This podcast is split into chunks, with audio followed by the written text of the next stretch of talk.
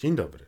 Dzień dobry. I będzie trochę o podcastach, trochę o wolności słowa. No jako wolności słowa to i o krytycznym myśleniu. Ale zaczniemy od dość głupiej sprawy, czyli od, nie wiem, bronienia Joe Rogana, czy może bardziej naszej opinii na temat afery związanej z Joe Roganem, która wybuchła w Stanach już parę tygodni temu, ale taki apogeum osiągał dwóch tygodni. No i chyba, chyba przejdźmy o to, no bo mamy komika, który prowadzi podcast. Atakują go wszyscy, łącznie z Białym Domem, który się dołączył. Gość wydał już dwa wideo przepraszające, ale może pogrzebiemy się trochę więcej w tej sprawie.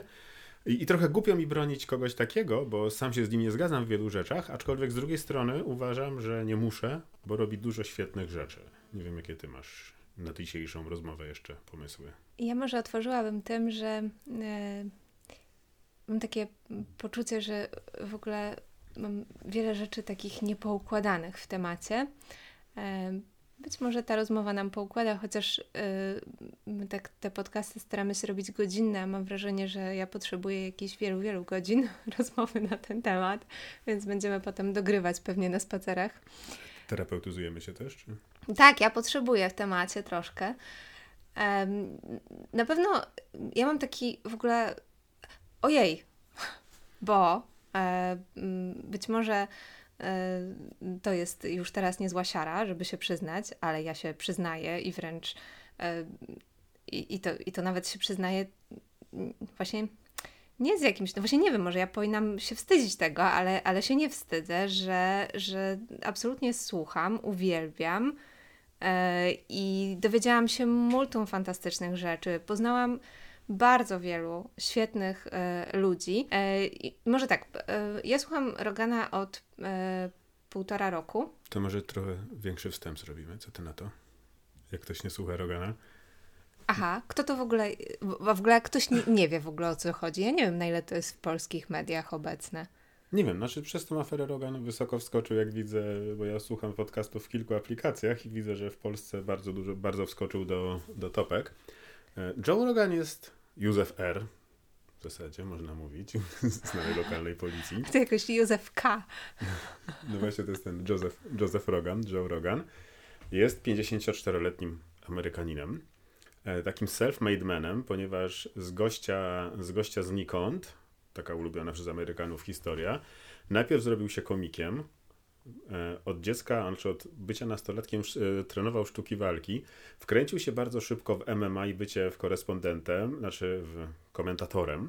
I jak MMA wybuchło, to on też na tym bardzo mocno wypłynął, więc dotykał się takich dziwnych rzeczy, odnosił w nich sukcesy. I 12 lat temu, czy 13 już nawet, chyba 12, zaczął nagrywać podcast. Nie był może pierwszym podcasterem jak Kary, ale był, był jednym z pierwszych i na początku te podcasty to były podcasty komik, zaprasza innych komików, piją wódę, jarają zielsko i rzucają, i rzucają dowcipy. Te, komik, e, te podcasty stały się coraz bardziej popularne. On zaczął też interesować się różnymi rzeczami, czyli miał wtedy lat 42. Eee, zaczął zapraszać coraz innych gości no i ten podcast zaczął mu rosnąć. I zaczął mu rosnąć z jakiegoś powodu, że ci goście byli równo, e, różnorodni, że on jest człowiekiem, który słucha tych gości, daje im przestrzeń. I przez te 12 lat, nie wiem, ile on ma teraz, 1800 odcinków podcastu, no, czyli to jest 1800 rozmów. Niektórych gości zapraszał kilkukrotnie. Jest tam dużo rozmów o sportach walki, jest tam dużo rozmów o, z innymi komikami. E, ja większości tego nie słucham, przyznaję się. Ja przesłuchałem, myślę, że pomiędzy 100 a 150 podcastami, głównie z naukowcami, ludźmi, którzy piszą książki i przychodzą do niego po promocję. I on z nimi siada i leci na flow. On też opracował taki sposób podcastu, że to jest luźna rozmowa, że on nie ma planu, siedzi z gościem i oni nawijają najczęściej 3 godziny. I to była taka, to była pierwsza osoba, która wprowadziła taką unikalną formułę. Dobra, za dużo gadam. Przepraszam. Cenzura, autocenzura. No i kasujemy cię. Już wystarczy. Ja słucham Rogana. Mm, w ogóle to ciekawe, którędy on do nas przyszedł. Czy ty wiesz, którędy on do nas przyszedł? Już nie, nie pamiętam. A ja pamiętam. Był taki chłopaczek śmieszny w Szczecinie, e, który e, wpadliśmy na taki pomysł, że mm, chłopakom by się przydał e, kontakt z native speakerem. Wykorzystamy sobie też ten czas homeschoolingowy, żeby oni mieli właściwie zbudowany drugi język, gdyby nam przyszła ochota wyjechać gdzieś i zostać na stałe, to żeby mogli e, sobie pójść do jakiejś szkoły międzynarodowej. I ja zaczęłam grzebać. E, szczeciński rynek jest bardzo specyficzny, jeżeli chodzi o wiele kwestii. Bardzo wiele. Mamy różne przygody z, z agencjami nieruchomości, ale to już nie, nie, od, nie odjeżdżajmy. I między innymi znalazłam tego, tego chłopaczka. On e, okazało się, że uczył angielskiego na Tajwanie i w ogóle strasznie ciekawy człowiek. Spotkałam się z nim na spacer, miał fajny kontakt z chłopakami, bardzo otwarta głowa i właśnie rozmawialiśmy naprawdę szeroko, od psychodelików po jakieś polityczne tematy, raczej międzynarodowo niż, niż tutaj polsko, bo ja, ja nie bardzo w tą stronę. Ostatecznie nam ta współpraca nie wyszła, ponieważ sprawdziłam, nie wiem czy ty pamiętasz, sprawdziłam go Akcent miał jakiś taki. Tak, ja zaczęłam grzebać, bo on niby e, na, na uniwersytecie e, w, w Szkocji studiował. No i rzeczywiście, że studiował, ale wpadł mi jego kanał na YouTubie, gdzie on chodził po Szczecinie, liczył kroki i gadał po angielsku. I jak posłuchałam tego, mówię, kurczę, no taki fajny człowiek, no ale z native speakera to tutaj tego nie wyciągniemy, co chcieliśmy, właśnie z, z niego nie wyciągniemy. Ale mimo, że ta współpraca się nie nawiązała, to właśnie od niego się dowiedziałam. I pierwszy w ogóle mój kontakt z Roganem był taki, co nie bardzo. Nie podobało mi się, zupełnie mi to nie weszło. My wtedy słuchaliśmy nałogowo BBC e, do, do wstawiania zmywarek i pralek. I on był tak w ogóle inny, taki nieuporządkowany, momentami nudny, momentami taki bez mięcha. No ale potem e, gdzieś zaczęłam e, od innej strony, czyli nie to, co on aktualnie wrzuca, tylko zaczęłam sobie wyszukiwać różnych ludzi, czyli to była druga połowa 2020. I zaczęłam sobie wyszukiwać różnych rozmówców i trafiłam na sama Harrisa. I to był jakiś taki, wtedy mi zaskoczyło. Ta rozmowa była taka, właśnie taka, strasznie tego brakuje i stąd wydaje mi się też, że, że wiele osób może odczuwać taki dyskomfort tego ataku na Rogana, że on właśnie daje jakąś taką rozkminę szerszą. Nie headline, nie okładkę. To jest, to jest, no nie porównywałabym tego do przeczytania książki, chociaż często mam wrażenie, że na przykład jeżeli ktoś opowiada o jakiejś książce, a ja słuchałam podcastu z autorem, który trzy godziny opowiadał o tym temacie, to naprawdę jestem w stanie jakby mm, porozmawiać na ten temat niemalże tak, jakbym przeczytała tą książkę słuchając tego autora, tak? Bo właśnie i to, i to w ogóle ja bym też nie wiem, czym od tego nie zaczęła, że Rogan jest dla mnie prowadzącym, ale jakość tego i w ogóle to, za co ja bardzo cenię, to są goście. I ci goście są różni. Niektóre podcasty zaczynamy ich słuchać i w ogóle je zrzucamy. No a są takie, których wysłuchałam 4-5 razy i tutaj zawsze mi od razu przyjeżdża e, to Tim Dillon, który jest stand-uperem i to też jest, to jest specyficzna forma w ogóle, e, taki produkt stand-up. Nie każdy trawi. Nie każdy trawi. Dillon jest, Dillon jest też bardzo, bardzo charakterystyczny. To jest w ogóle, no, Dillon jest jedynym stand-uperem, który przychodzi do Rogana i którego ja słucham, a przychodzi ich całe mnóstwo, no bo on też przez ten swój największy podcast na świecie e, ściąga bardzo, bardzo wielu takich ludzi. No, natomiast Dillon ma takie poczucie humoru jak ja, tylko że on żyje z tego, więc on nie ma na maksa doszlifowane, wyostrzone i ja bardzo, bardzo lubię go e, też sobie czasami posłuchać i to jego takie no po prostu absolutne hamstwo. Natomiast bardzo mi się podoba, że Rogan także z Dillona wyciąga to, co najśmieszniejsze, bo Dillona słuchając bez Rogana wcale nie jest tak zabawny. Ma momenty, Aczkolwiek próbowałem jego tego Team Dillon Show słuchać parokrotnie i się nie udało.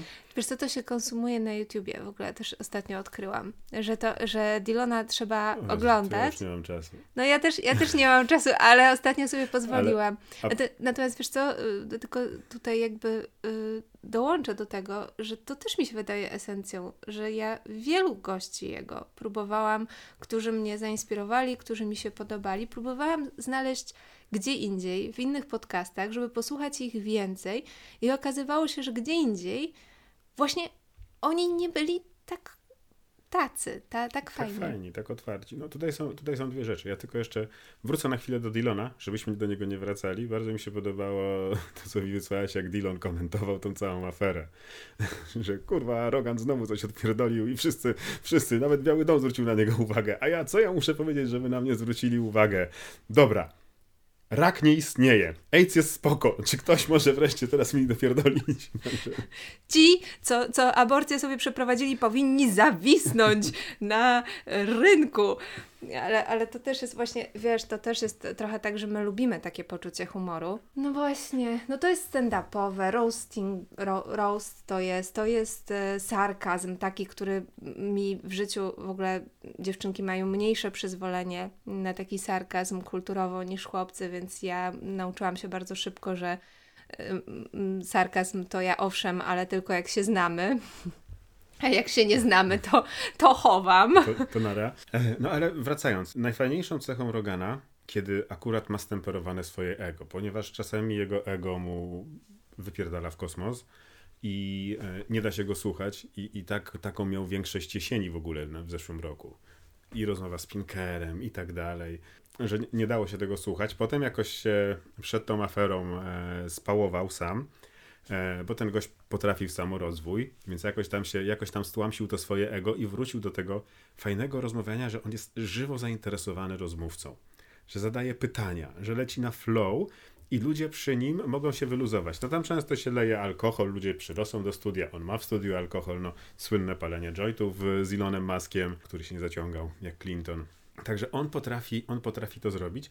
Natomiast jako amerykański self-made man, on ma te wady – no, jest starym białym kolesiem, yy, obecnie multimilionerem, ponieważ ten podcast e, Spotify kupiło sobie na wyłączność, zapłaciło mu, tam jest kwota, pada w mediach wszędzie około 100 milionów dolarów. On ma olbrzymie zasięgi. Nie wiem, no dla mnie to jest to, że ta jego formuła i ta jego otwartość jest fajna i ona się nie nadaje do wszystkich tematów, no i takimi tematami stały się jego wszystkie twierdzenia od początku pandemii e, o pandemii. I zapraszanie różnych gości, często ze swojej banieczki, aż w końcu zaprosił tego Malona, którego ja osobiście nie mogłem wysłuchać, bo poszło o Malona i jeszcze jakiś drugi podcast. Mhm, do takiego lekarza, Peter McCauley, jakoś tak się nazywał. Tak, no i tam, i tam padły te wszystkie rzeczy, o które się rozbiły te zarzuty, no i zaczęła się e, wie, wielka nagonka. Weźmy też pod uwagę, no, że to są, to są Stany, to jest troszeczkę inny rynek, bo zaczęło się od, zaczęło się od COVID-a, potem doszło N-word, czyli niga. Nutella. Nutella, tak, przez Dylona. W Stanach ta, ta fałszywa poprawność polityczna, zwłaszcza jak jest się białym człowiekiem, no i zaczęli mu wyciągać, ile on przez te 12 lat powiedział niga, nachlany, naćpany. Nawet mówiąc o słowie niga, czy on jako biały człowiek powinien mówić niga. I jak mówił te dowcipy 10, 8, 12 lat temu, że też ta percepcja się zmieniła, no ale no myślę, że my w Polsce nie mamy też świadomości, jak ten rasizm i ta, i ta fałszywa otoczka wokół rasizmu i te takie cancel culture i tam jest silna, bo to potem, potem poszły ataki z tej strony. Najpierw poszło o koronawirusa, potem poszło o to, że on jest rasistą. Gdzieś tam przewinęły się tradycyjnie, tak, czy platforma, czy wydawca, kto powinien, kto powinien treści. No ja tutaj mam swoją praktycznie teorię spiskową, że Biały Dom i w ogóle nagle wszyscy reagują, że platformy powinny powinny się ograniczać, tylko o dziwo nie chodzi e, ani o Facebooka amerykańskiego, ani o Google amerykańskiego, tylko kurczę o platformę europejską.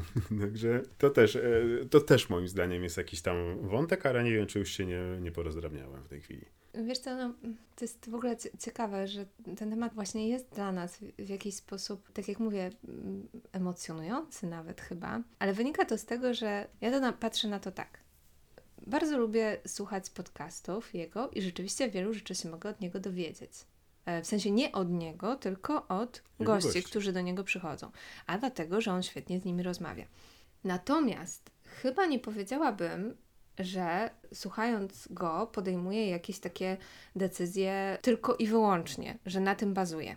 A tego się boją ci, którzy jakby żądają usunięcia go no i w ogóle może też powiedzmy, jak, jakby te, takie, jak właśnie się myśli, próbuje się prze, przemyśleć tą sprawę i, i zrozumieć drugą stronę, to ja bym powiedziała, że wielokrotnie na przestrzeni ostatniego pół roku przychodziłam do ciebie z pytaniem, jako z człowiekiem, do człowieka z brodą, trochę starszego, ale z otwartym umysłem. Mówiłam, Erwin, kurczę, jak to jest możliwe, że tyle rzeczy jakby jest tak inaczej opowiedzianych ludziom i że my słuchamy tych innych, y, jakby właśnie, właśnie uragana ludzi, którzy mm, przez trzy godziny opowiadają o czymś, czym się zajmują.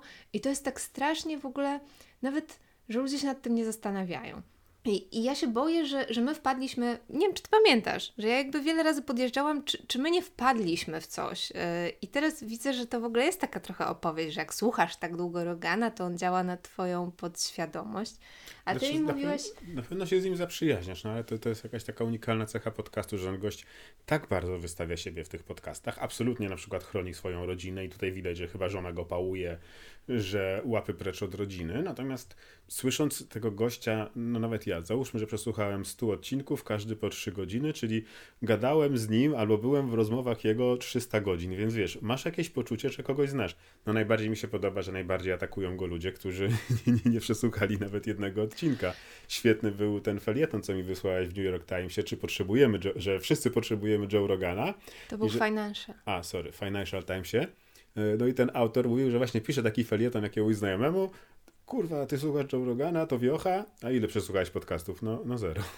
I to samo w Polsce. W Polsce też już w kręgach lewackich już od jakiegoś czasu jest modne, że e, Joe Rogan stawiany jest na równi tam, nie wiem, z Clarksonem e, i paroma, paroma innymi ludźmi. I to też chyba... Ale skaczemy strasznie. Mhm. Nie da się tego słuchać. Kończymy. Myślę sobie, że to trochę też e, właśnie e, można by zamknąć tym, ok, jeżeli chodzi o mm, ten mis misinformation całe. Ja osobiście też zrzuciłam na początku podcast Malone. Wysłuchałam go, jak się okazało, że jest gówno burza. Żeby nie, pos... Ja tego gościa w ogóle nie mogłem. Ja przesłuchałam go, tego drugiego już nie, ale bardzo wiele podcastów Rogana zaczynam słuchać i je zrzucam. Natomiast y, często też słucham tak, że wyszukuję w ogóle ludzi i to są czasem rozmowy nawet z 2018 roku czy 2019.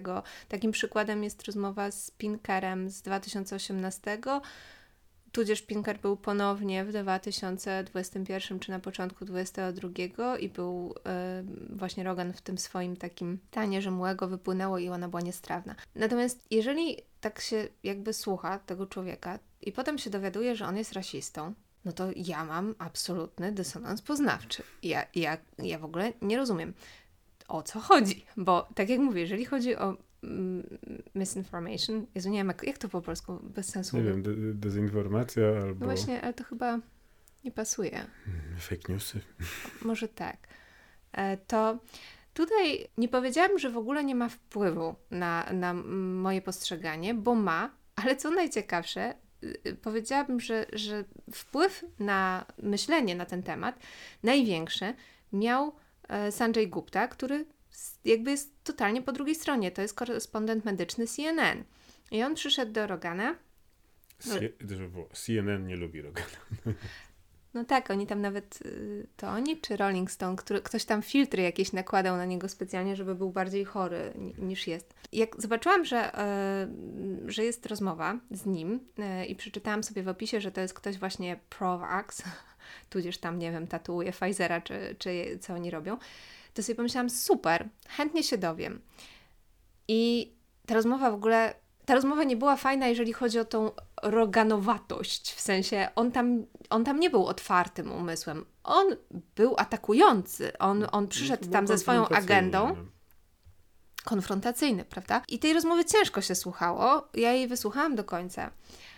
Ale w trakcie tej rozmowy, mm, jakby no ciężko mi było nie, nie wyjść stamtąd z takim odczuciem, że no jednak dla wszystkich wahających się, no to, to Rogan, który nie ma żadnego podjazdu medycznego, e, Gupta nie obronił, a nie obronił głównie jakby w takim zdaniu, to dotyczyło szczepie, szczepienia dzieci, które jest e, bardzo kontrowersyjne. Mm, on nie obronił, pytając go, słuchaj, a ty jesteś zaszczepiony i co, czujesz się ok, tak, że chodzisz tam po różnych miejscach i nie boisz się covid -a. On mówi, że nie, nie boi się, bo jest zaszczepiony, tak? No w ogóle to jest taka, taka trochę mantra.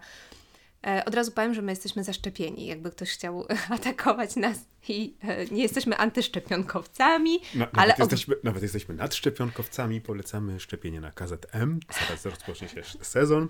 E, na przykład KZM jest bardzo niepopularną chorobą, aczkolwiek odkleszczowe zapalenie mózgu bardzo rzadko ma happy end. Mamy mało przypadków w Polsce, ale szczepcie się. Szczepionka jest również Pfizera. Tak? I jest droga. Ale szczepcie się, naprawdę. Nie najdroższe to są chyba teraz meningokoki w ogóle. Dobra, żeby zamknąć y, wątek. Y, I on wtedy powiedział, że, że tak, że on się czuje ok. On jest zbustowany, zaszczepiony i w ogóle się nie boi. Czy tam, nie wiem, czy tam wtedy były, y, jak on rozmawiał, czy, czy był zbustowany. A Rogan mówi, słuchaj, no ale dzieci mm, są o wiele mm, bardziej bezpieczne, niezaszczepione, niż ty zaszczepiony. To dlaczego chcesz je szczepić?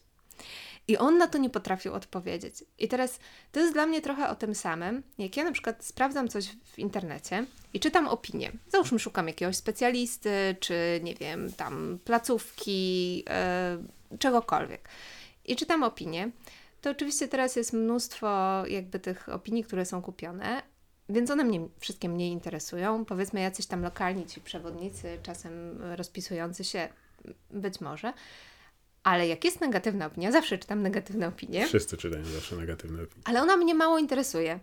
Najbardziej mnie interesuje odpowiedź na tą negatywną opinię. I moim zdaniem mega się możesz dużo dowiedzieć o miejscu, o osobie, jeżeli czytasz odpowiedź na negatywną opinię. I to samo jest w tym przypadku. Czyli to, że on mu to powiedział, nie było dla mnie wnoszące. Wnoszący był dla mnie brak odpowiedzi, albo inaczej odpowiedź amen, czyli szczepcie się. Czyli, czyli tam, tam nie było w ogóle rozmowy z tym. I jakoś tak sobie pomyślałam, ojej.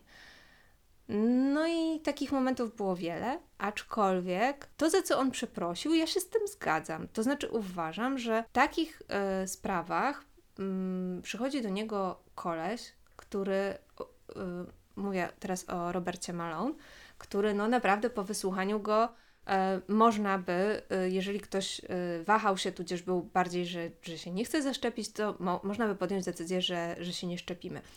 Ale przychodzi facet, no i też ciężko mu odebrać jakieś kredensiale. No, brał udział w, patent, w patentach, czy jest właścicielem pierwszych dziewięciu patentów na szczepionki RNA i w ogóle. Śmieszne jest to, co powiedział e, Rogan w swoich przeprosinach, że on postara się jeszcze bardziej dywersyfikować poglądy i bardzo, bardzo mi się to podoba, ponieważ e, w całych obecnych banieczkach informacyjnych i w ogóle już nie prezentuje się poglądów drugiej strony. Opowiada się o nich, żeby je wyśmiać, aczkolwiek ich się nie prezentuje. W Stanach Zjednoczonych mieli, mają taką agendę do spraw telewizji i w ogóle FCC i, i na przykład ta agenda, kiedy było jeszcze tylko radio i telewizja, w 49 czy 50 roku wprowadziła taką doktrynę, że jeśli temat jest kontrowersyjny, to trzeba pokazywać informacje z obu stron, ale od naukowców. Nie, że po jednej stronie siadamy panią od ubezpieczeń antyszczepionkową, po drugiej profesora, tylko nie. Siadamy dwóch naukowców i patrzymy na jedną stronę, na jedną sprawę z dwóch stron. I w Stanach to prawo obowiązywa obowiązywało blisko 40 lat. Przestało obowiązywać pod koniec lat 80. No i wtedy zaczęła się, zaczął się ten cały ruch rozdzielania. Także Rogan wręcz zapowiedział, że tak jakby sam się ocenzurował, że sam chce pokazywać dwie strony. A wróćmy do tego, co jest siłą Rogana i dlaczego, e, dlaczego też te kwestie szczepionkowe wypadły. W przypadku koronawirusa bardzo wiele środowisk dało dupy. Jednym ze środowisk, które dawało dupy bez przerwy, byli naukowcy i lekarze, którzy obniżali swoją wiarygodność. Od początkowych kłamstw, że maszeczki są nieskuteczne po to, żeby się obronić. Potem wmawianie ludziom, że maszeczki są skuteczne. Potem ileś razy zostali przyłapani na takiej e, nasianiu dezinformacji, Rogan i jego goście łapali to, no i na tym zbudowali swoją wiarygodność, która potem mogła zostać źle wykorzystana. Moim zdaniem to jest też troszeczkę o tym to wszystko. Wiesz co, no ja bym powiedziała, że właśnie te jego przyprosiny, które najpierw jak to obejrzałam sobie, pomyślałam, że to jest taki pierd mediowy. Że on to tak powiedział, bo ze Spotify'em powiedzieli, dobra, weź tam powiedz coś tam, Co, że to, było- to było tak zajebiście przygotowane, on wygląda tak nędznie, ale ma tak przygotowany 10-minutowy scenariusz, który opowiada w ogóle bez żadnego cięcia, poruszając wszystkie istotne rzeczy. Moim zdaniem z PR-owego punktu widzenia to tam jest dopracowane od pierwszej do ostatniej minuty. No właśnie trochę zastanawiam się też, ile w tym jest jakiegoś takiego, że on coś przetrawił, bo, bo powiedziałabym e, w ten sposób. Ja myślę, że to, co powinno się zadziać, to znaczy właśnie, no nie wiem do końca, czy tak myślę, ale że powinien do niego przyjść ktoś właśnie z kredenszalami takimi odpowiednimi, kto by skontrował punkt po punkcie te dezinformacje medyczne.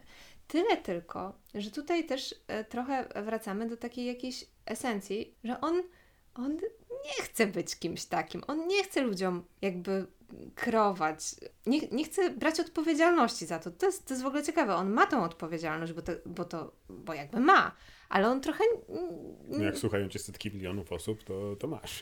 No tak, i decydując się na zaproszenie takiego faceta, który może wpłynąć na decyzje ludzi, no to rzeczywiście masz tę odpowiedzialność.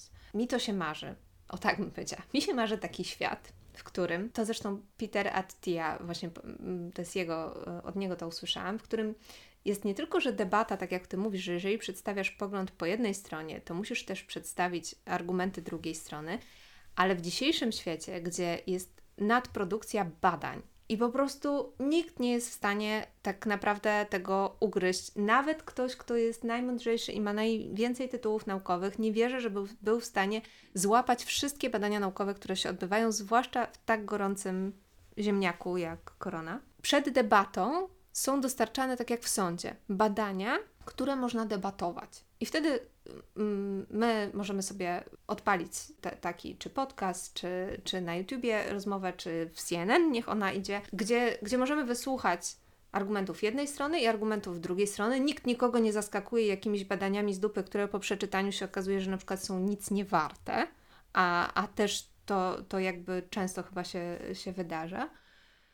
Ale że nam daje się jednak, no właśnie, i tutaj chyba zmierzamy w ogóle do clue, o czym my chcieliśmy gadać.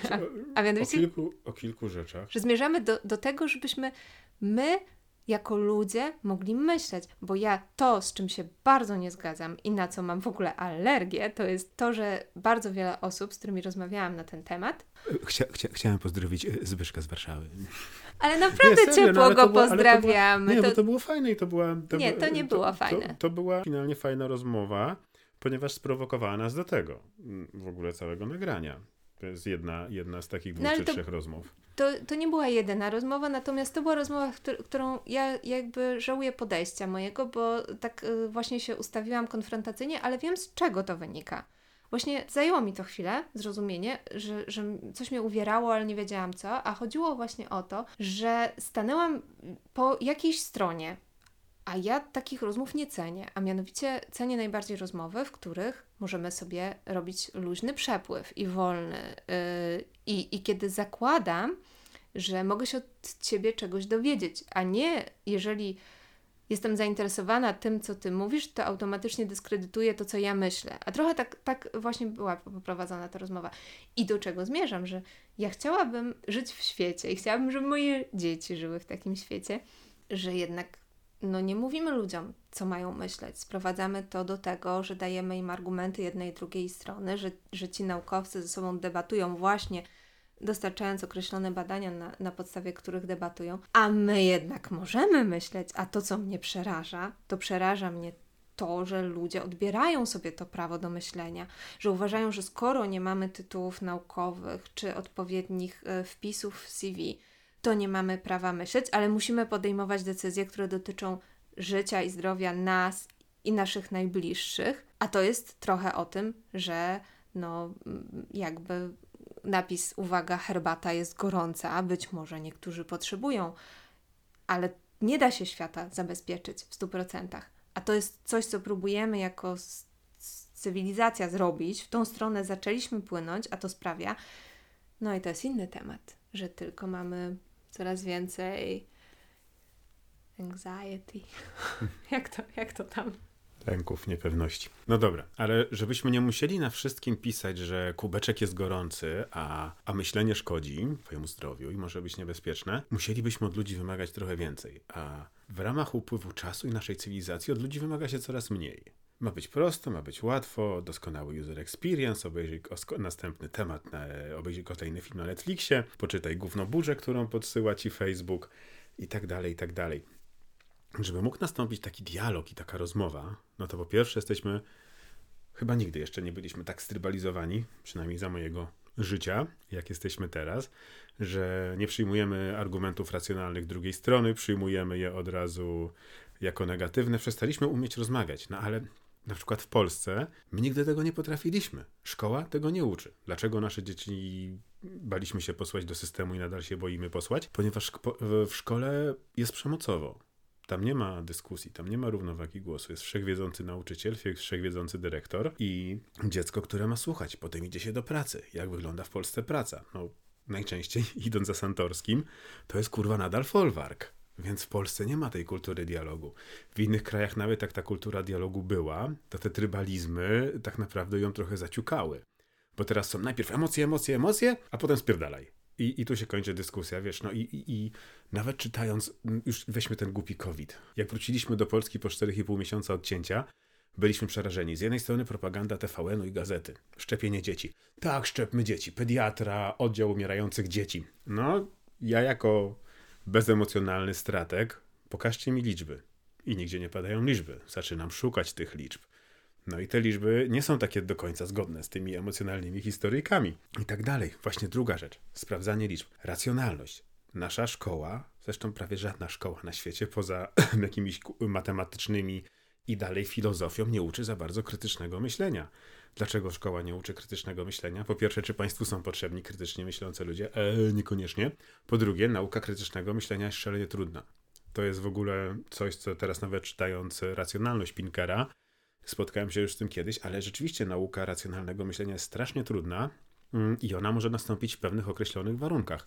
My mieliśmy to szczęście. Ty pochodzisz z rodziny brydżowej i u was to napierdalanie wielokrotnie tych samych rozdań brydżowych i innych rzeczy pozwoliło wam na to, że każdy zna ileś przepracowanych modeli. I to, to buduje. Ja gry strategiczne, gry RPG, gry komputerowe i to były te podwórka, gdzie, gdzie narodziła się ta krytyczność myślenia. Ja mam jeszcze taką cechę, którą budujemy u chłopców, podważaj wszystko że fajnie, że ktoś coś mówi, no ale ja się wychowałem na przełomie lat 89. Z jednej strony Kazik w kulcie, tuk mi do łba, kurwa, myśl krytycznie, myśl, bo inaczej ktoś pomyśli za ciebie i zrobi ci, zrobi ci źle.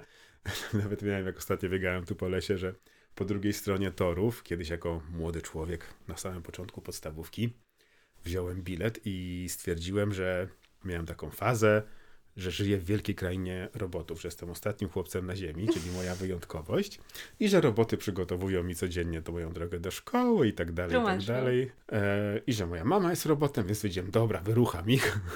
Wsiądę na pałę do autobusu, pojadę trzy przystanki, wysiądę, zobaczę, że roboty tam wszystko przygotowały. No i roboty tam wszystko przygotowały. Słuchaj, jak ja nie Ty, Ale jakie to były substancje jeszcze w plecaczku no, tego eksperymentu? Wiem, no, no nie wiem, w tamtych czasach niewiele było rzeczy dostępnych, słuchaj, bo to jeszcze były 80 także niewiele, no może brudny bidon z herbatą, może coś tam sfermentowało, to już było po Czarnobylu też tak ze 2-3 lata, więc kto wie, no jak ja zobaczyłem z 10 lat później, czy, czy 12 Truman Show, to mi rozjebało mózg, że na szczęście ów nie jestem jedyny, który tak może pomyśleć, no ale to dla mnie myślenie krytyczne i podważanie tego i im dłużej żyję, tym, tym bardziej mnie tylko to utwierdza, że trzeba podważać wszystko. To nie jest zdrowe, to nie jest wygodne, to nie jest fajne, ale czasami cię uchrania, więc umiejętność dyskusji, szanowanie Poczekaj drugiej chwilę. strony. Zatrzymaj się. E, wiesz co? Tylko jeżeli chodzi o to podważanie, e, to tak, ja się zgadzam. Czasem mnie to w ogóle wykańcza. Wykańcza mnie psychicznie podważanie wszystkiego.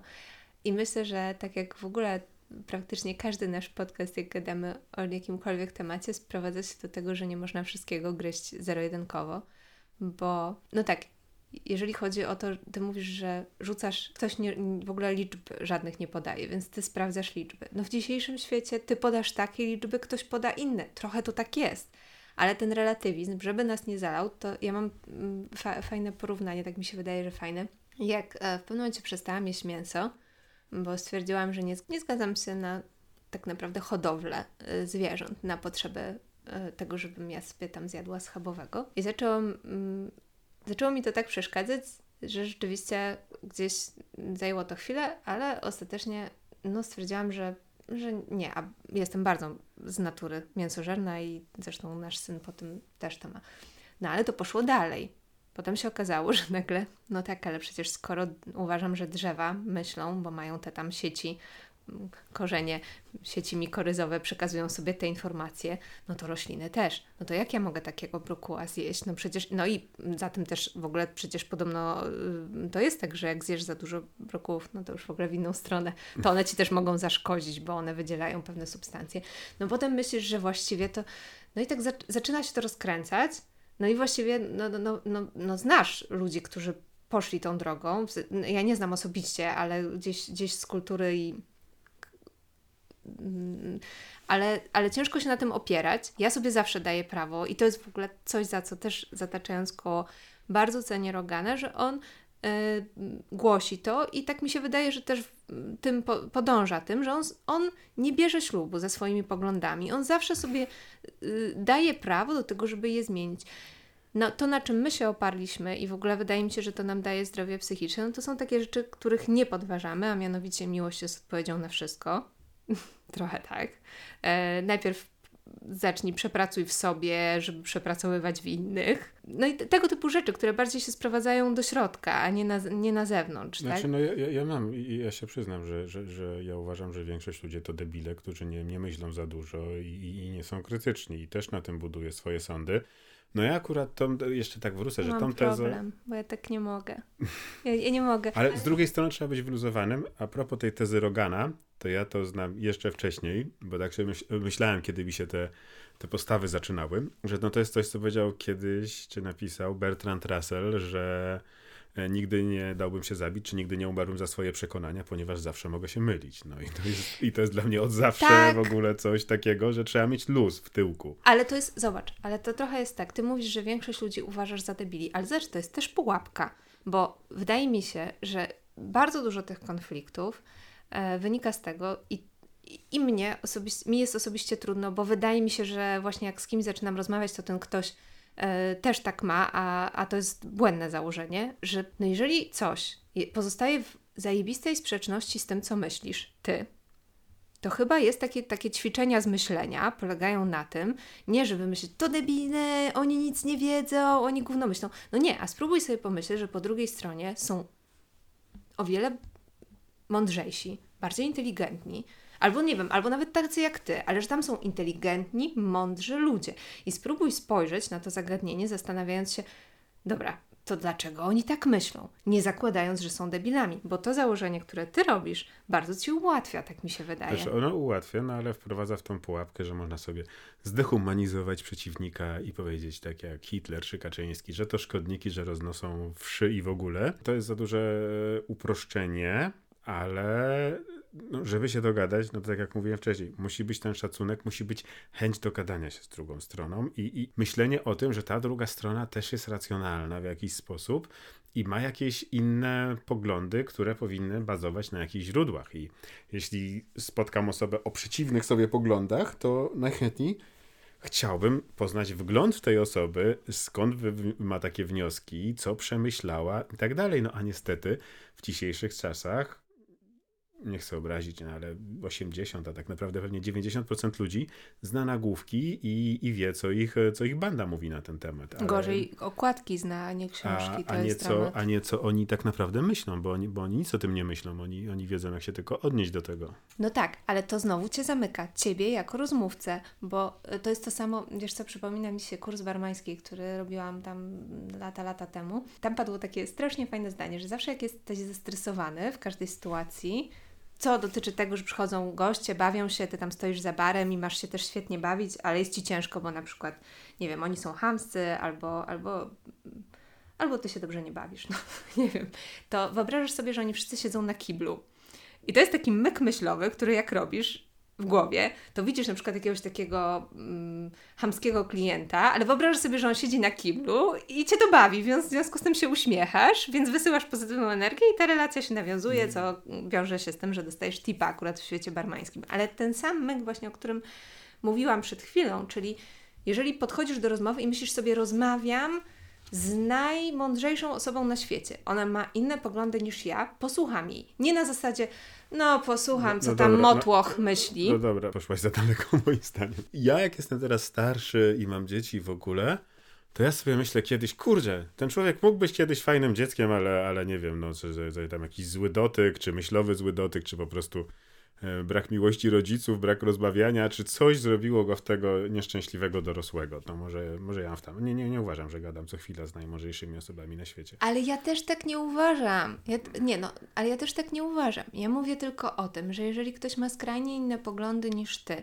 i nie jesteś w stanie, to tak, pałowanie się na te poglądy to jest właśnie to, co ja zrobiłam i to nie ma I żadnego nie ma sensu. sensu. Dru drugim błędem jest to i to, co zrobili na przykład naukowcy i lekarze w pandemii, to postawienie się z pozycji siły. No dobra, słuchajcie upośledzone kmioty, powiemy wam jaka jest prawda. I w tej chwili to już nie mamy XIX wieku i ktoś nie powie, och, słowa mądrości pana z brodą. Nie. Jeśli powiesz do kogoś tak, to nie odpowiesz, ach, dziękujemy ci krynico mądrości, tylko jest spierdalaj, no a priori odrzucą te poglądy mówione w taki sposób. No to jeszcze y, można by tutaj wrócić trochę do, do punktu wyjścia, czyli powiedziałeś, że będziemy mówić o wolności słowa. No my, wydaje mi się, że mogę za nas powiedzieć, że my się kategorycznie sprzeciwiamy temu, żeby na przykład usunąć e, Rogana ze Spotify'a. Ale dlaczego? No po pierwsze, bo to nie jest odpowiedź, to na nic nie jest odpowiedź. On tak naprawdę to on wychodzi i zakłada swoją platformę i myślę, że spokojnie 80 do 90% y, jego słuchaczy no, po prostu idzie za nim. On jest już człowiekiem, instytucją, i Spotify potrzebuje bardziej Joe Rogana niż e, Joe Rogan Spotify'a w tej chwili. Chyba nawet dostał oficjalnie od Trumpa propozycję, czy Nie, od jakichś Rumble, Rumble, to jest takie niby co, co Że też być... mu dadzą 100 milionów tylko, żeby tam poszedł. On no, widać nie chce. Pra prawicowe, tak. No tak, tak. I on, on nie chce, więc wiesz, no nawet to, że on robi te przeprosiny i on, że on to się dostosowuje, no co prawda nie wiemy jaki ma kontrakt, ale y, moim zdaniem to świadczy, świadczy o nim dobrze, no bo z drugiej strony mógłby to olać, no ale to będzie tak samo jak z dziećmi, no. Yy, słuchaj, synu, nie możesz w domu palić papierosów i oglądać i tak dalej, i tak dalej. No to dziecko nie będzie tego robiło w domu, tylko pójdzie gdzie indziej. Tak samo ludzie o innych poglądach pójdą, założą sobie swoją platformę, wskoczą swoją króliczą norę i w życiu ich nie znajdziesz na jakimś zamkniętym forum. Zostawienie tego w tym miejscu jest jedyną szansą na dalszą możliwość dialogu, której potrzebujemy. Właśnie kontra. I, i to, co powiedziałam, że na początku w tych jego przeprosinach,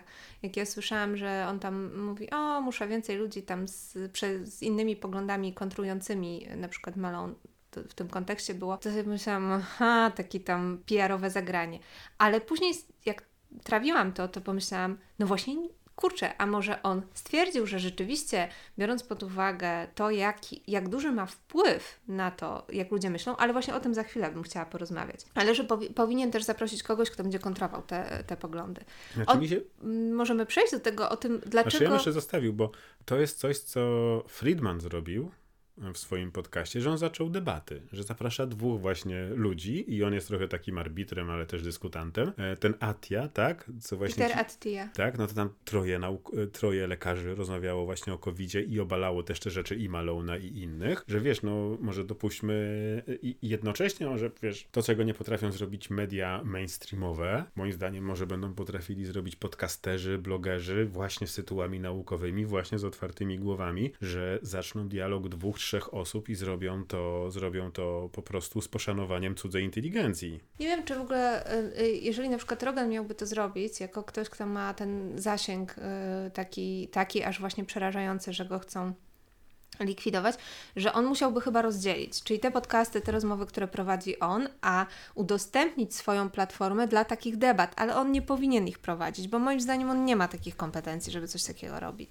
Chciałabym wrócić do tego właśnie takiej, takiej ogromnej obawy o to, że ci, którzy słuchają Rogana, posłuchają tych gości kontrowersyjnych i jak takie owieczki pójdą za tym. Myślałam o tym, w kontekście tego, że no ja zupełnie się pod tym nie podpisuję, e, jakby traktuję to jako źródło informacji, ale nie jedyne i ostateczne.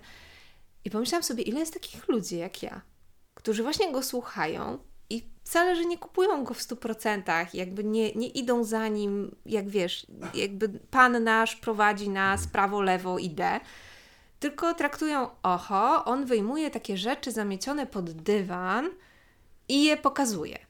I być może rzeczywiście stało się tak, że on jakby zaczął tak dużo tych rzeczy wyjmować z tego spod dywanu i pokazywać, no, no, że to też stała się jakaś taka opowieść, no niektóre rzeczy być może tam powinny trafić do, do kosza, a niektóre może zostały zamiecione pod dywan, bo tak było wygodniej, żeby budować jednolitą narrację.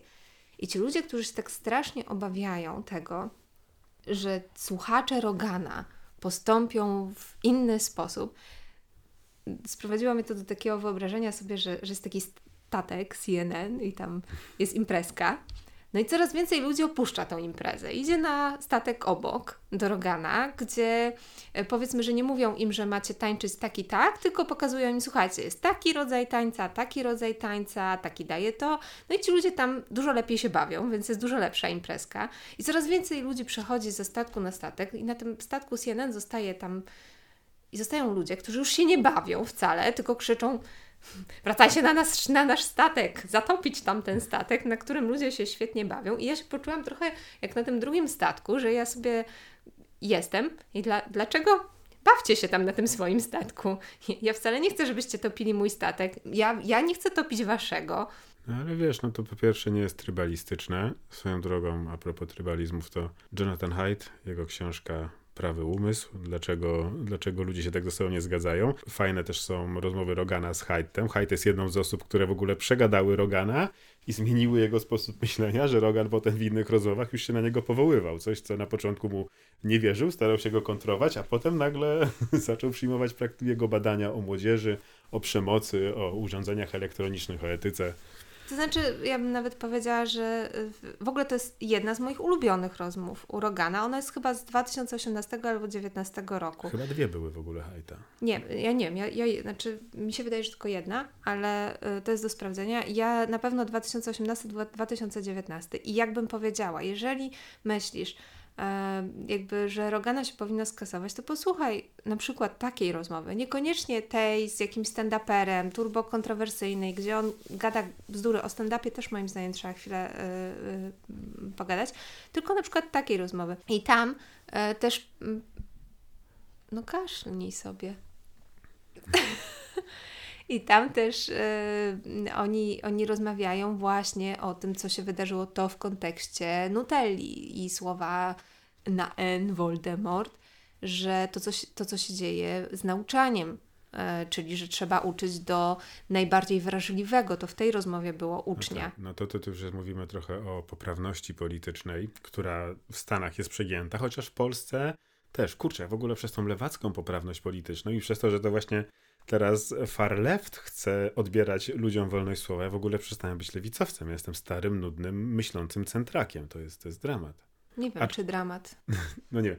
Dla mnie y, poprawność polityczna ma taki problem, że po pierwsze chroni ludzi głupich.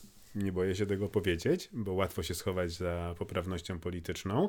Y, w związku z czym jest y, antyewolucyjne, ponieważ ewolucyjnie powinniśmy ciągnąć do góry, a takie działania, no niestety, moim zdaniem nie są rozwijające. Ja mam ogromny problem, jak rozmawiam z ludźmi, którzy mają takie mm, bardzo dopięte poglądy, wpasowujące się w, jeden, w jedną określoną szufladkę, że mnie interesuje, co myślisz. Mnie nie interesuje, czy ty przeczytałeś nagłówki, y, czy przeczytałaś, załóżmy, chociaż z żadną kobietą akurat nie prowadziłam, bo jak wiemy, dziewczynki nie mają prawa debatować w większości, ale mnie interesuje, co myślisz. I problem polega na tym, że ja rzadko kiedy słyszę, co ty myślisz. Ja słyszę to, co ci mówią, żebyś myślał. Z której bandy jesteś? Jakie masz, y, jaki macie kolor flagi? Jakie macie oficjalną linię partii na co?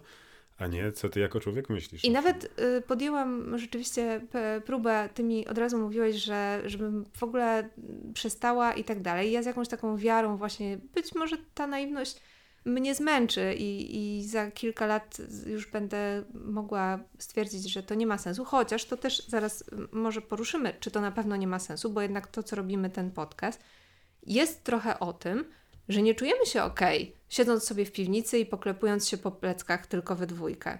No, no nie. No to jest coś, co, co wyniosłem kiedyś y, z biznesu, że jeśli siedzi, siedzą trzy osoby w pokoju i wszystkie mają te same poglądy i liżą się po jajach, to co najmniej jedna osoba za dużo. To jest tak, jak powinno się budować zarządy, co mnie kiedyś nauczono. No chociaż Owszem, z praktyką w Polsce to masz inne doświadczenie. No bo praktyka w Polsce jest niestety folwarczna bardzo mocno i, i też mam takie doświadczenia. Natomiast wracając, e, bo ja się z tobą na początku nie zgadzałem, że, nie, że, e, że daj spokój z rozmawianiem. I, I nawet dzisiaj rozmawiamy dlatego, że ja uważam, że nie można dać spokoju z rozmawianiem, ponieważ rozmowa jest, mimo tych wszystkich niesprzyjających warunków, jedynym i najlepszym wyjściem. Wszystkie inne są gorsze. No, no właśnie, no, ja, ja tak uważam, chociaż e, jest pewien problem, bo rzeczywiście po przeprowadzeniu kilku tych rozmów, gdzie tak jak mówię, one były energetycznie, no nie wiem, czy to, to nie było, nie wiem, czy to było do, dobrze zainwestowana energia, raczej nie, ale e, wniosek miałam taki, że ja siadam do stołu i zaczynam z kimś rozmawiać, właśnie zakładając, słuchaj, Zakładam, że wiesz wszystko, czego ja nie wiem. Powiedz mi. Ale z drugiej strony tego nie ma. Czyli z drugiej strony jest, mam pewien, pewną określoną szufladkę i wszystko, co w niej się nie mieści, to znaczy, że ono nie ma prawa istnieć.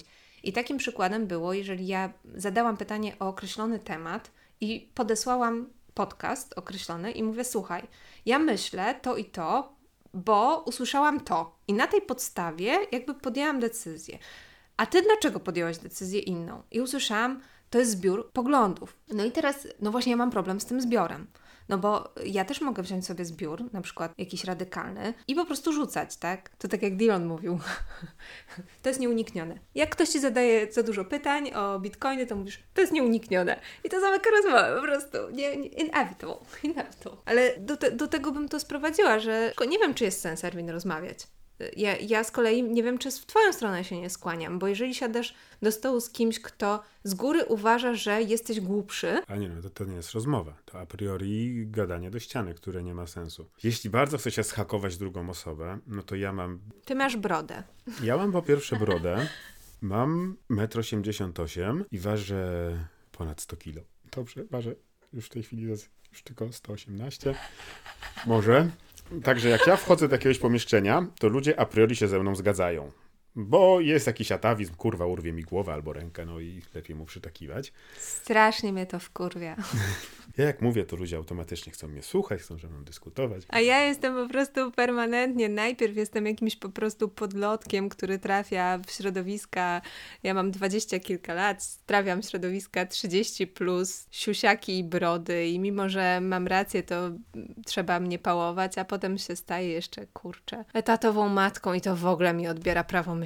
Tylko o pieluchach właściwie mogłabym się wypowiadać. Może warto się najpierw z kimś zaprzyjaźnić i, i to jest coś, czego w ogóle nie potrafimy robić, to że najpierw znaleźć nasze wspólne, wspólne rzeczy, e, żeby mieć jednak e, nie od razu się okopać, tylko najlepszym metodą dyskusji, jak gadasz na przykład, no ja tak kiedyś gadałem, jak odkrywaliśmy, że homeschooling to także jest domena, już gadaliśmy o tym, ludzi głęboko wierzących z wielodzietnymi rodzinami, zaczyna się gadać z takimi ludźmi, dlaczego wyciągnęliśmy dzieci z systemu, jakie mamy wartości. I nagle się okazuje, że my w 80% to myślimy tak samo. Róż, różnice. Tak naprawdę oddzielają nas jakieś, jakieś niewielkie różnice, ale jesteśmy bardzo podobni i może po pierwsze trzeba się bardziej skupić na podobieństwach, dopiero potem zacząć delikatnie obgadywać różne rzeczy. Natomiast to jest, y, to jest taka też strategia wielkich umysłów, bo tak z tego co wiem, to i Luther King i Mandela, że oni wszyscy e, działali tak, że mm, jakby to,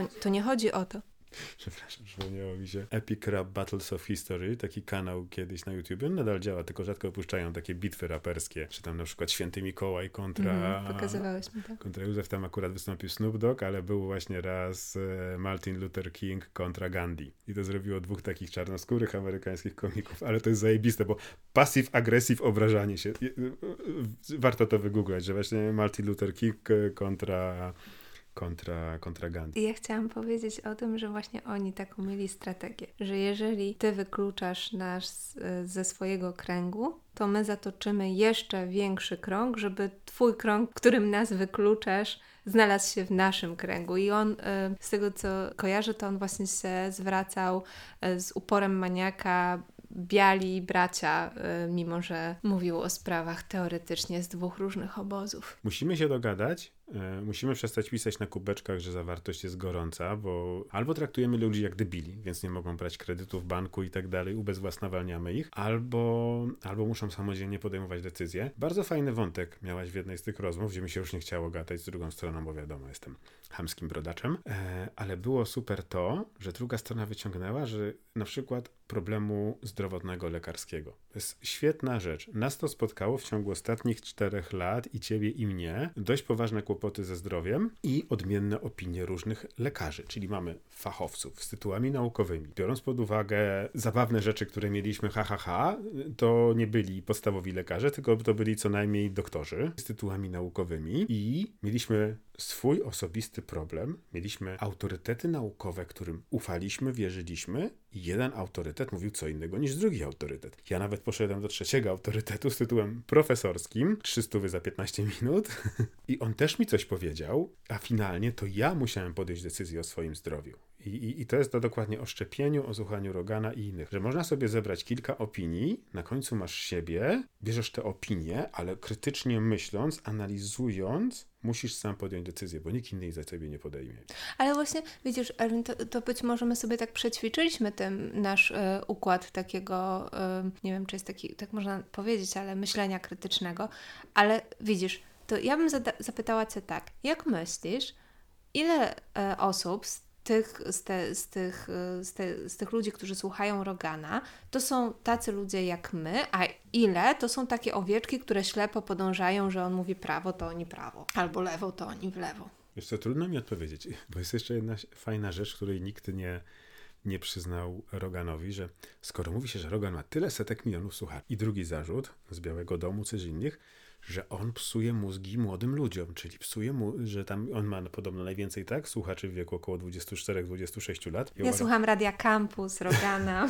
ale, wiem, wiem, odmładzasz się o tą dekadkę, ale ja uważam, że powinien dostać nagrodę na to, że potrafi nauczyć 24-26 latków słuchać 3-godzinnej rozmowy z inteligentnym człowiekiem. Tak a nie papki kontentowej, więc za to dałbym mu nagrodę. Po drugie, jeśli ktoś słucha... Nie myślałam o tym, rzeczywiście. Że... Jeśli ktoś słucha Rogana e, trochę więcej, no ja, ja przed tak, ja załóżmy ze stuwa, czyli przesłuchałem jedną osiemnastą jego kontentu, czyli dosłownie kilka procent. Ja doskonale zdaję sobie sprawę, że ten facet nie jest rasistą. Zdaję sobie sprawę na, jego, na temat jego różnych poglądów, no i uważam, że jest beznadziejnym Amerykaninem czasami z tą jego ślepotą. Ja lubię, jak on zauważa jakieś punkciki, co jest skopane w Stanach, na przykład system wyborczy, że kierują nim wielkie filmy i tak dalej, firmy i tak dalej, ale on nie łączy tych, tych kropek ze sobą i to też jest dla mnie dość, dość zabawne. Aczkolwiek, no ja uważam, że jeśli ktoś naprawdę słucha sporo Rogana, no to wcale nie jest taki do końca bezmyślny.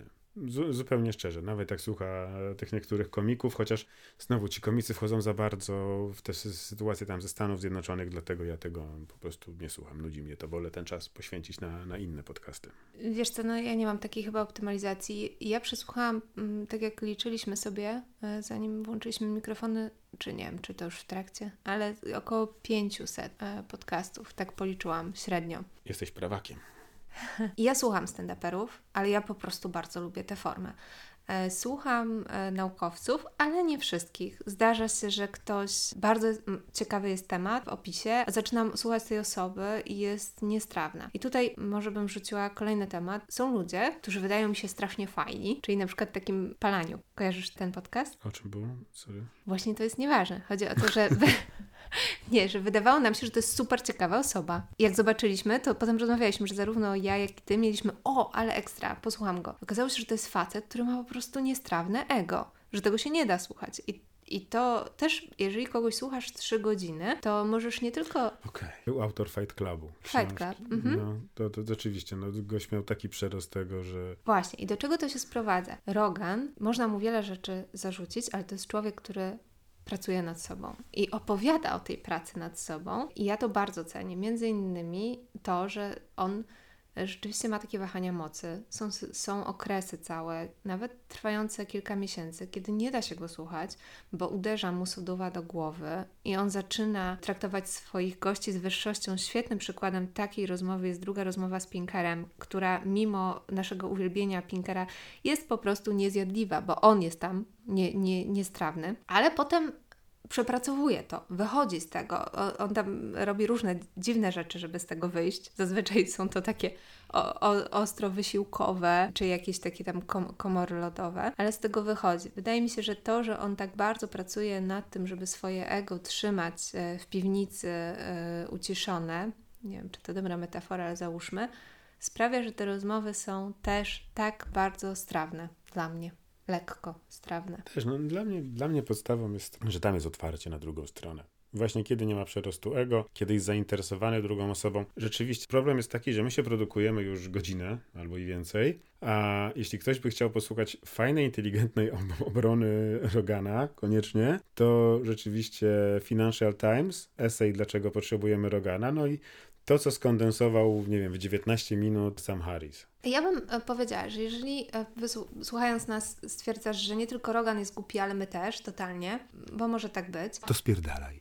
To absolutnie nie. Może Erwin, powiedzmy o kilku naszych ulubionych podcastach. Nie wiem, może do pięciu się ograniczmy? Nie, to chyba się nie da. Ale rzućmy.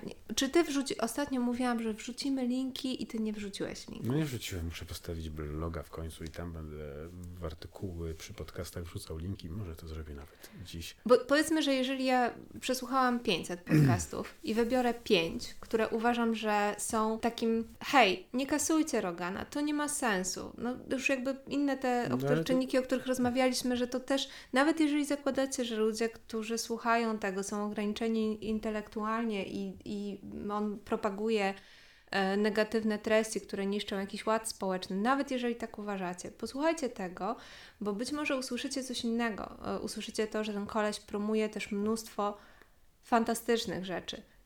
Również z zakresu zdrowia, przede wszystkim. On promuje y, ciężką pracę, dyscyplinę, promuje y, to, że jakby niekoniecznie ta droga do zdrowia psychicznego wiedzie Niekoniecznie to jest łatwa droga pigułkami usłana. E, być może dużo lepszą drogą jest jakaś taka dająca w pierdziel na wielu znaczy, no, na, pe na pewno, znaczy ja się też nie wszystkim nim zgadzam dietetycznie, bo też on tu, tam wpada moim zdaniem w confirmation bias. No on rzeczywiście był jedną z pierwszych osób, które głośno mówiły, że fajnie, że się boimy COVID-u, fajnie, że są szczepionki i pigułki, ale proszę, kto umiera? No i na to były badania i na to są do tej pory badania, że umierają grubi ludzie, ojej, tak jak ja, dlatego jestem zaszczepiony, że umierają ludzie z deficytem witaminy D, dlatego my suplujemy witaminę D, ale zaczęliśmy już o wiele, zaczęliśmy już o wiele wcześniej. Chyba musimy to zawijać, suplujemy witaminę Suplementujemy wcześniej, bo to jest jedyna witamina, która już lata temu się okazała, że daje odporność, a witamina C, ale woskrętna leczy raka, tak. nie, nie leczy, nie, nie, nie wierzcie w to. Wracając, ulubione, e, żeby posłuchać fajnego, fajnego Rogana, i, i czegoś się ciekawego dowiedzieć, no to z takiego śmiesznego lifestyle'u, no to na pewno jednym z moich ulubionych i nie wiem, czy zaczęła, to nie jest jeden z licznych podcastów, które zacząłem słuchać drugi raz, to jest rozmowa z folkową artystką Jewel, w ogóle laska, która wychowywała się z rodzicami muzykami, grała po barach, jako tam dziewięciolatka, grała z rodzicami, pijani kolesie mówili, jakby ją wyruchali, gdyby była trochę starsza. Potem była bezdomna, potem kradła w sklepach, potem zaczęła pracować nad sobą i nad swoimi rękami, właśnie, żeby nie robić różnych rzeczy. Finalnie dostała kontrakt na milion dolarów, taka historia From Zero to Hero. Natomiast to niesamowicie, niesamowicie fajna, ciepła rozmowa o tym, jak w Stanach jest dobrze. O, super wątek ten, jak ona, bo ona się wychowywała na, na Alasce, gdzie było raczej hardkorowo, że zawsze chodziła z nożem przy pasku. No i że kiedyś w domu kotek zjadł ser, który był dla rodziny. Babcia zabiła kotka, wyjęła mu z żołądka ser i na obiad był kotek w sosie serowym. Zajebista rozmowa. W ogóle takie, takie mięso życiowe o, o hardkorowe. Aczkolwiek no opowiedziane w przewspaniały sposób. Dla mnie rozmowa z Hajtem na pewno, bo Rogan jest przyciśnięty do ściany przez gościa, który ma dane i który go po prostu bombarduje o etyce, o młodzieży, młodzieży, o ja dzieciach, w ogóle nie mam takiego zapisu tej rozmowy. Ja mam bardziej taki zapis, że on rzeczywiście tam powiedział mu rzeczy, których on w życiu nie dopuścił do jakiegoś procesu trawienia. Tak, tak, że on go w ogóle, on go w ogóle przyłapał na tym, że na to są badania, że na to trzeba zwrócić uwagę. Świetna rozmowa także pod kątem rodzicielstwa i posiadania dzieci i, i ale też wrażliwości, czyli tej drugiej odsłony tej całej afery roganowej związanej ze słowem Nutella i tym, że no, jakby jest w tym wszystkim też y, potrzeba jakiegoś zdrowego rozsądku, czyli y, nie tylko y, to, że ja coś mówię, to ciebie obraża jest ważne. Pytanie jest, czy ja chcę Cię obrazić, jaka jest moja intencja, że, że w tym jakby zupełnie to się zatraciło. Jak się nazywał ten gość od grzybów? Muraresku. Muraresku. Też świetna rozmowa. Czyli, że Grecy sobie dodawali do wina psychodeliki, a później dopiero chrześcijaństwo stwierdziło, że dostęp do takiego doświadczenia musi być ograniczony. Wiesz co, je, tak, jeszcze mm, jeżeli chodzi o kwestię niezgadzania się z Roganem, no ja też, ja też właśnie, ja, ja, też czuję dylemat, bo to nie jest tak, że ja go po prostu uwielbiam od A do Z. To jest, to jest człowiek, który na przykład w ogóle nawet w jednym milimetrze nie jest e, w moim postrzeganiu, jaka jest rola rodzica w dzisiejszych czasach właśnie w dzisiejszych czasach. No to ja politycznie go nie kumam, ekonomicznie go często nie kumam. Ja też... E... Rodzicielsko, no może on jest za stary na to, no nie, nie załapał się na tą falę, po prostu. Mam... Mi się wydaje, że on jakby wychowuje y, dzieci względem e, tego, co, co jakby, jak, jak on się wychowywał, a nie jak się świat zmienił. E, ale no ja mam taki rozjazd, y, który mi permanentnie właśnie rozjeżdża psychikę, czyli on promuje właściwie mm, jedzenie mięsa. No tak naprawdę carnivore diet to jest coś, co się pojawia. On teraz był chyba miesiąc na, na tej diecie i twierdzi, wyśmiewa wszystkich wegetarian, we, vegan style i, i w ogóle z tego leje. Także ja słucham kogoś, kto leje ze mnie w jakiś sposób. I jest takich tematów multum. Jeżeli chodzi o, o to, do czego trzeba wrócić, e, ja, bym tutaj nawiązała do Twojego, gdy już zacząłeś wymieniać e, te podcasty. E, gdyby ktoś chciał przekonać się, czy on jest rasistą, chociaż nie wiem, czy nie jest to jakaś, jakiś pogląd zbudowany, no to tak jak kogoś się zna, spotykasz się z nim, nie wiem, ileś tam lat się szwendacie raz w tygodniu i gadacie, bo to trochę jest taka relacja, jak kogoś słuchasz w takim podcaście, gdzie on nie jest wyczyszczony i wyszlifowany. I ktoś ci nagle mówi, że ten ktoś jest rasistą. I ty masz taki, ale co kurwa, i którędy? w ogóle, jak, to jest możliwe? To ja bym zaproponowała taką rozmowę z, ze stand-uperem z Houston. On się nazywa Alice Dick zapisałam sobie, tak? CD. O, nie masz notatki, to jest nieuczciwe. Ale nie, tylko mam te nazwiska. Poza tym, taką e, rozmowę, no poza, on pracuje w ogóle, robi bardzo dużo stand-upowych show e, z Bellem, e, Dave Chappelle, jeden z największych komików, chyba no, no nie tylko w Stanach, ale w ogóle. Taką rozmowę też y, przeprowadził z kolesiem Josh, nie wiem jak się czyta to nazwisko, Dubin. On teraz ostatnio był, to jest obrońca, to jest koleś, który zajmuje się wyciąganiem z więzienia e, e, bezprawnie skazanych ludzi. Okej, okay, zacząłem tego słuchać. Tak, to jest gość, który był gdzieś na początku i do dzisiaj jest ambasadorem projektu Niewinność. In, Innocent Project. Mhm. Dlatego, że ja kiedyś, dawno temu, kiedy jeszcze myślałem, że będę młodym, pięknym prawnikiem. E, też uczestniczyłem w polskim procesie, e, też uczestniczyłem w polskiej odmianie projektu In, Niewinność, Innocent przy Helsińskiej Fundacji Praw Człowieka, dlatego go posłuchałem, a w tym miejscu miałem duży problem, bo, te, bo w pewnym momencie ten gość zaczyna, właśnie to jest po tych wszystkich aferach, to jest jeden z pięciu podcastów po tym, po tym jego tam wideo, jaki będzie robił. I ten gość mu tak dziękuję, że za pomocą jego show wyciągnięto dwóch ludzi z więzienia, żeby się włączyły wszystkie moje lampki z tyłu. Dobra, zaprosił go po to, czy żeby to powiedział, czy po coś innego. Chociaż no, bardzo, bardzo okay. fajna rozmowa. Ja nie przesłuchałam tej rozmowy, bo mnie znudziła. E, ja, no, jak... z racji takiej no, dawno zawodowej, nazwijmy to. Natomiast e, do czego zmierzam? Nie do tej ostatniej rozmowy, która, tak jak mówię, nie przesłuchałam jej, ale kilka miesięcy wcześniej on był u Rogana z czarnoskórym kolesiem, który napisałam sobie, nazywał się Robert Jones i to był facet, który wyszedł z więzienia właśnie dzięki temu e, działaniu e, e, The Innocent Project, a był skazany tam nie wiem na co i ten za jakieś straszne w ogóle zbrodnie, których nie popełnił. E, Amanda Knox jest taką osobą też, która e, bezprawnie siedziała e, w więzieniu i była urogana. Bardzo fajna rozmowa.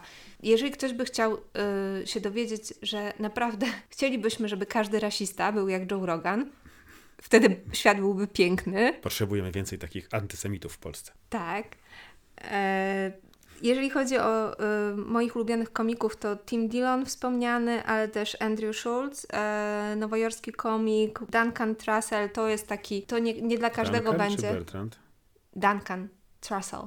E, to jest komik, e, to nie dla każdego będzie, on jest taki bardzo slow, te, te rozmowy, no jeżeli ktoś e, ma ochotę na przykład posiedzieć z kolesiami, którzy są upaleni w trzy dupy i, i gadają o świecie i o życiu, ale w taki sposób bardzo właśnie otwarty, z, z duszą, to to będzie to. Jeżeli ktoś by chciał jakąś napierdalankę polityczną, ale ze strony niezależnych mediów, to pole poleciłabym e, Kyle Kulinski, fajny koleś, albo też to, co bardzo Rogan promuje, czyli Kristen Ball and Sager, oni są w ogóle z CNN, to też jest ciekawe, czyli wyszli z CNN, robią swój niezależny program i starają się być dziennikarzami, a nie popierdółkami. Oprócz takich historii, ty powiedziałeś, czyli Jewel, to ja mam jeszcze, to chyba też słuchałeś, bo gadaliśmy o tym, Koreanka, y, Korea Północna, laska, która uciekła z reżimu. Ona się nazywa Yeoni, Yeonmi Park. Co prawda tam ktoś tam ją próbował zjechać, że ona tą swoją historię trochę nadbudowała, ale nawet jeżeli założymy, że nadbudowała ją... Nawet tak połowę ściemniła, to i tak jest nieźle. To i tak jest to jakaś niesamowita historia do wysłuchania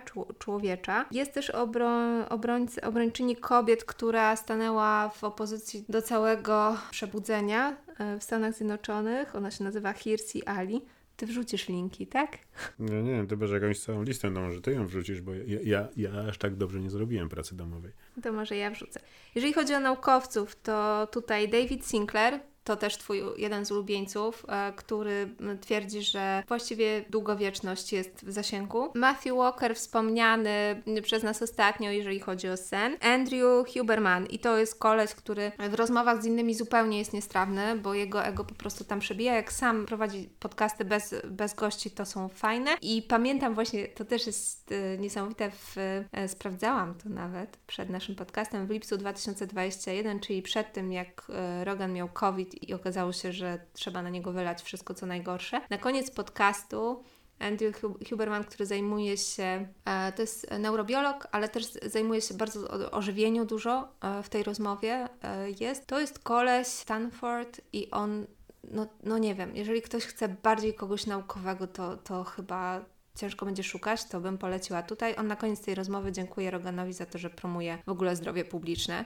E, to tak jakby ktoś też miał wątpliwości, czy jest sens kasować. Tak jak mówię, jest sens kontrować, jest sens dyskutować, ale nie kasować. E, no i Jonathan Haidt, Steven Pinker, Sam Harris, Brett Weinstein, którego wspominaliśmy z żoną.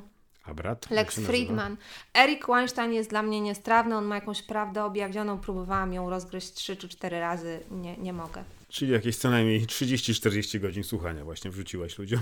Nie, więcej nawet. Słuchaj, czy my zawijamy? Bo ja mam jakąś taką myśl podsumowującą, mogę? Nie, nie, nie. Wiesz co, przypomniałem a propos wolności słowa i tego, że potrzebujemy rozmawiać. A propos projektu Niewinność, przypomniała mi się jedna rzecz. Jechałem kiedyś na jedną rozprawę, wydaje mi się, że do Kielc, a może i nie do Kielc. Tak sobie wyobrażam Kielce. Mniej więcej. No i jechałem z opiekunem głównym projektu Niewinność, czyli profesorem Andrzejem Rzeplińskim, który dopiero potem trafił do Trybunału. Czyli po, wtedy wszyscy uznali go za starego wariata katola i tak dalej. W czasach, kiedy ja z nim jechałem pociągiem, był uwielbianym przez studentów gościem bez prawa jazdy, ale z ostrym jak brzytła umysłem. I w ramach, żeby się nie nudzić tej drodze do Kielc, e, profesor Rzepliński wymyślił nam delikatną rozmowę w pociągu, że on będzie forsował, dlaczego legalizacja pedofilii jest dobra, a my mamy mu to obalić. Że ob obniż Zwiększmy wiek pedofilii. I rząd będzie argumentował za, a my przeciw. Oczywiście rozsmarował nas po ścianach tego, tego przedziału, logicznie, ale no właśnie dlatego trzeba rozmawiać o fajnych rzeczach, o niewygodnych rzeczach, o różnych rzeczach. I, i, i nie wiem, czy to jest dla mnie zamknięcie, ale mi się przypomniało. Ja, e, ja myślę, że możemy zawijać, e, chociaż nie wiem, czy wyczerpaliśmy e, temat, może będziemy do tego wracać. Ja na pewno bym chciała powiedzieć, że nie tylko, tak jak powiedziałam, jeżeli Rogana uważacie za debila, jeżeli nas uznacie po tej rozmowie za, za niesprawnych do końca intelektualnie, jeżeli rozmawiacie z kimkolwiek, e, kogo poglądy wydają Wam się absurdalne, śmieszne i głupie, tutaj w Polsce macie świetne poletko, czyli weźcie kogoś, kto chodzi do kościoła i głosuje na PiS i spróbujcie z nim porozmawiać w taki sposób, jakby to była najmądrzejsza osoba i że on zna prawdę objawione, których wy nie znacie. Być może z tej rozmowy wyniesiecie coś więcej niż ja z moich ostatnich kilku rozmów, kiedy tego podejścia nie zastosowałam, czego bardzo żałuję i mam nadzieję, że, że będę miała okazję poprowadzić te rozmowy jeszcze raz. A ja myślę, że jeśli już naprawdę nie ma o czym, to gadajmy o dupie Marysi, pogodzie, chociaż zmiany klimatyczne też są już kontrowersyjne, ale że starajmy się, a, szukać tematów, w których się zgadzamy i są, są rzeczy uniwersalne, ponieważ e, jesteśmy istotami społecznymi. Najpierw szukajmy tego, Potem dyskutujmy, ale podważajmy wszystko, myślmy krytycznie, ponieważ nikt inny nie podejmie za nas decyzji. Jakoś nudą wieje i w ogóle. Dzięki, bo ja, Smutnie bo ja dłużej mówiłam, to Chujowy, chujowy ten podcast. Nie, nie słuchajcie nas. niech miłość będzie z wami. Tak. Pa! Prawda. Tylko prawda. Pa. Nie wiesz co, musimy wyciąć to ostatnie, bo właśnie nie, nie można, ja nie, nie można używać na platformie Spotify Nutella, słowa Nutella. Nie wiem, ja już użyłem wcześniej. Trzeba będzie pip zrobić. O nie, ja się nie będę cenzurował. Z wyrzucą nas zrobimy aferę i wydamy książkę.